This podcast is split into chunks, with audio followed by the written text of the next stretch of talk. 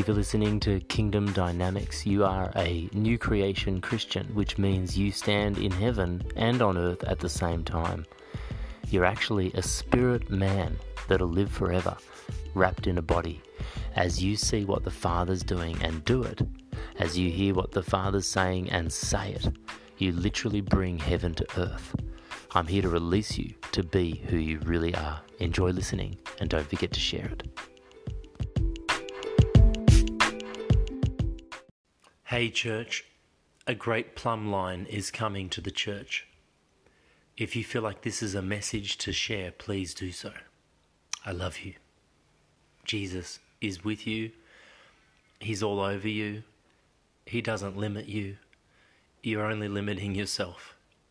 Open up the gates of your heart. Take rulership over your soul and your mind and your will and your emotions. Let Jesus out through your body today. He just so wants to touch the world through you. He loves you. There's no condemnation towards you. All things are yours, things present and things to come. God bless you, and I'll see you on the other side. Hey, Church of the Living God. Are your eyes fixed on Jesus, the author and the perfecter of our faith? You know, I just hear Jesus saying that there are two realms. There's this fallen, broken, damaged world down here where, where things are not yet as they should be and ought to be, where it's by faith and patience that we inherit the promises of God, where we overcome by the blood of the Lamb and the word of our testimony. It's so important that we set our eyes on things above and not things beneath. I feel Jesus saying that He's bringing a great plumb line to the church. He's bringing, you know, a sense of order to the church. I believe that we've had a season of shaking and of testing in the church and that it's it's going to come and hit the world soon. I really believe we should be getting out of debt and being prepared for what's to come. We need to have our our lamps ready, our oil ready on the side burning and our and our wicks trimmed. We need to fix our eyes on Jesus. Paul is very clear in, in the Bible, Galatians, Romans, the mindset on the flesh is at enmity with God. The, the, the flesh and the spirit are at war with each other. You know, we cannot have our mind set on our circumstances. We cannot have our mind set on, on the delay, on the disappointment, on the circumstances, on the things that haven't happened. Because in heaven, where you are, where Jesus is, He reigns and He's going to crush Satan under your feet. But on earth, there's delay and there's decay and there's disappointment and there's a, a heart cry because you know who you are in your spirit. But the devil tries to keep you trapped in your mind, he tries to keep you distracted. Jesus made it very clear. It's the worries of the world and the deceitfulness of wealth that choke the seed. It's the tribulations that come. It's the yeast of the Pharisee. In the Bible, Jesus said, Our spirit is willing, but our flesh is weak. You know, the very throne of God flows out of your belly. The very dimensions of heaven, the very power of God is unlimited and available through you and I, but, but it gets blocked up in our souls. That's why the devil always goes after your soul, he always goes after your mind. He goes after your will. He goes after your imagination. That's why we have to cast down every high thing that exalts itself against the knowledge of Christ. Sickness exalts itself against the knowledge of Christ. Poverty exalts itself against the knowledge of Christ. Inside of you is all things. The Bible's true when Paul said, All things are yours, things present and things to come, but not the past. Today, make a decision to close the door to your past the things that didn't happen, the, the regrets, the, the businesses that failed, the, the cars, the relationships that are no longer around. We need to move on and not be like Lot's wife that turned to salt. When you let go of your circumstances, follow Jesus. Didn't he call people to let go of their circumstances, to let go of their family, their business. Didn't he say that he comes to bring a sword? Didn't he say that he turns mothers against, you know, daughters and all that sort of stuff as well? And even in Revelation chapter 22, it says, if someone's sinning, let him keep sinning. Look it up yourself. If someone's righteous, keep being righteous. In other words, flip each to their own.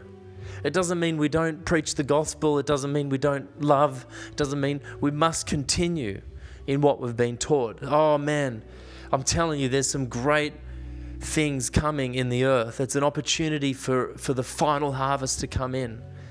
You know, but I really think there's going to be a lot of distractions in this coming season. Guard your heart. Who do you, you listen to, what you watch. You know, churches are being tested. Make sure you, you what you're hearing is, is biblically based in the Word of God you know, don't get distracted in this last hour. I believe the times of great testing are coming. Get out of debt financially if you can.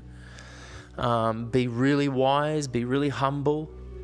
You know, keep watch. I believe 2020 is going to be a year of significant change.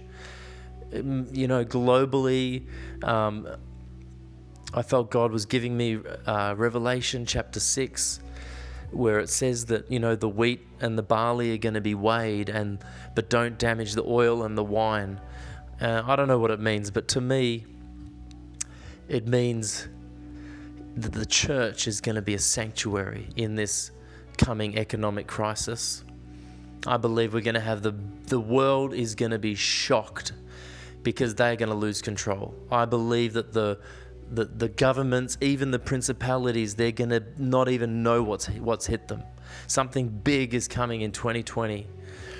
And, and I think it's God setting up the church for a significant harvest.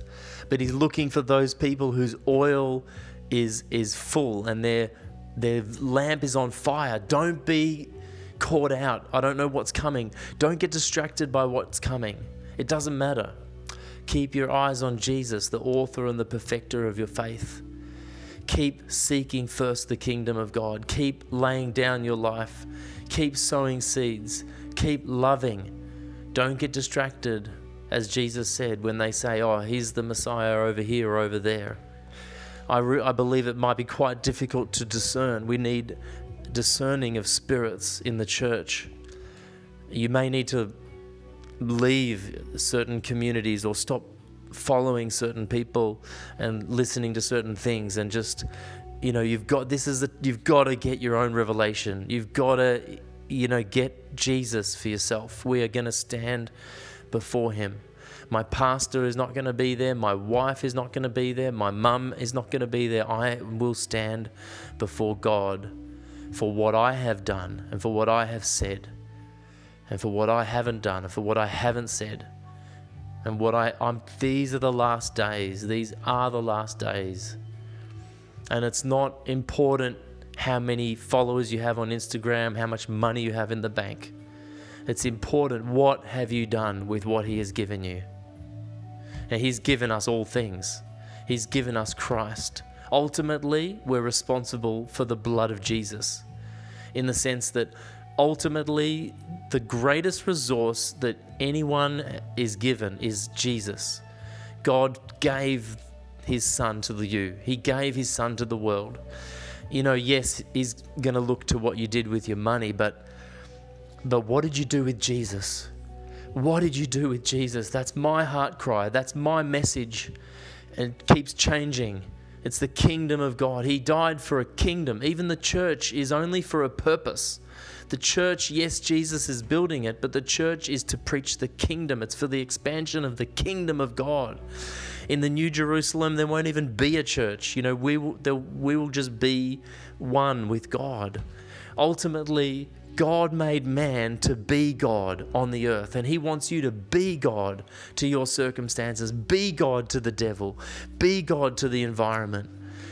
You know, Jesus said, if you have the faith of God and you speak to that mountain, in other words, if you are God to the mountain, the mountain will move and obey you when you speak to it.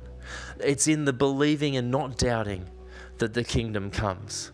And that's why this time is coming to get the the world out of us, to get the sin out of us, to get the the carnal nature out of us. Oh, I've got so much more of the carnal nature in me that's yet to die. I know there's so much more I need to surrender, so much more pride, so much more. I need so much more humility.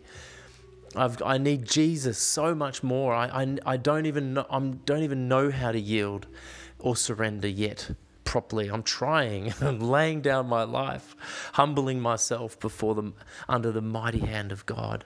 But as we submit to Him, you know, and and resist the devil, the devil flees. I just want to re- release you and, and encourage you that breakthrough is coming. Great breakthrough is always available right around the corner at the 11th hour. But all you need to do is keep following Jesus, keep looking into the fire of his eyes.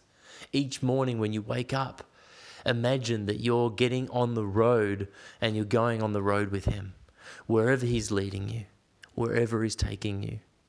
Don't worry, lay those things aside, those prayer requests. You know, I, I, feel like it's not even there's not even time to pray for for needs anymore. Yes, he knows your needs and he loves you and he said to ask, but I feel like everything we need is in the kingdom. And if we ask for the kingdom, if we seek first the kingdom, you know, at the end of the day, the king is the kingdom. And if you have favor with the king, he's going to want to answer your prayers. If you're walking with the king, He's going to notice your needs and He's going to meet them before you even ask them. I really believe there's a place where we don't even need to ask God. And, and you've probably experienced that a little thing here and there where He does something you didn't even ask for because He's good and because He's looking at your needs. But I just wanted to pray and, and release God today. Just I declare um, breakthrough for these people who are listening in areas where they need it. God, give them the grace to surrender. Give them the grace to lay down their lives. We already know the truth. The Holy Spirit has already entered our hearts and is he's already leading us into all truth. John said we don't even need anyone to teach us. And we know all things. And so the challenge is to, to live out of that place in our spirit. Go and listen to the first episode in this podcast or the second episode, Wake Up Spirit Man. I'm speaking, I'm not speaking to your mind. That's why I don't need to be a polished preacher, you know, with a video camera and nice flowers behind me.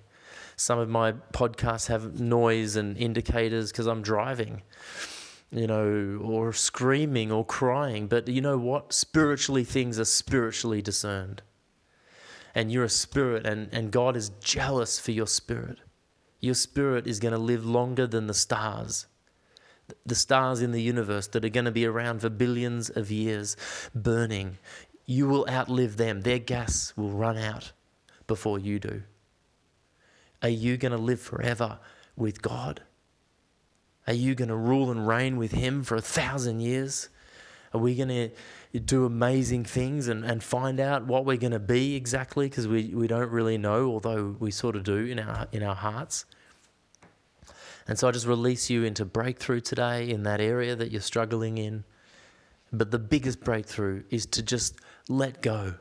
Don't worry about the past. Don't worry about the future.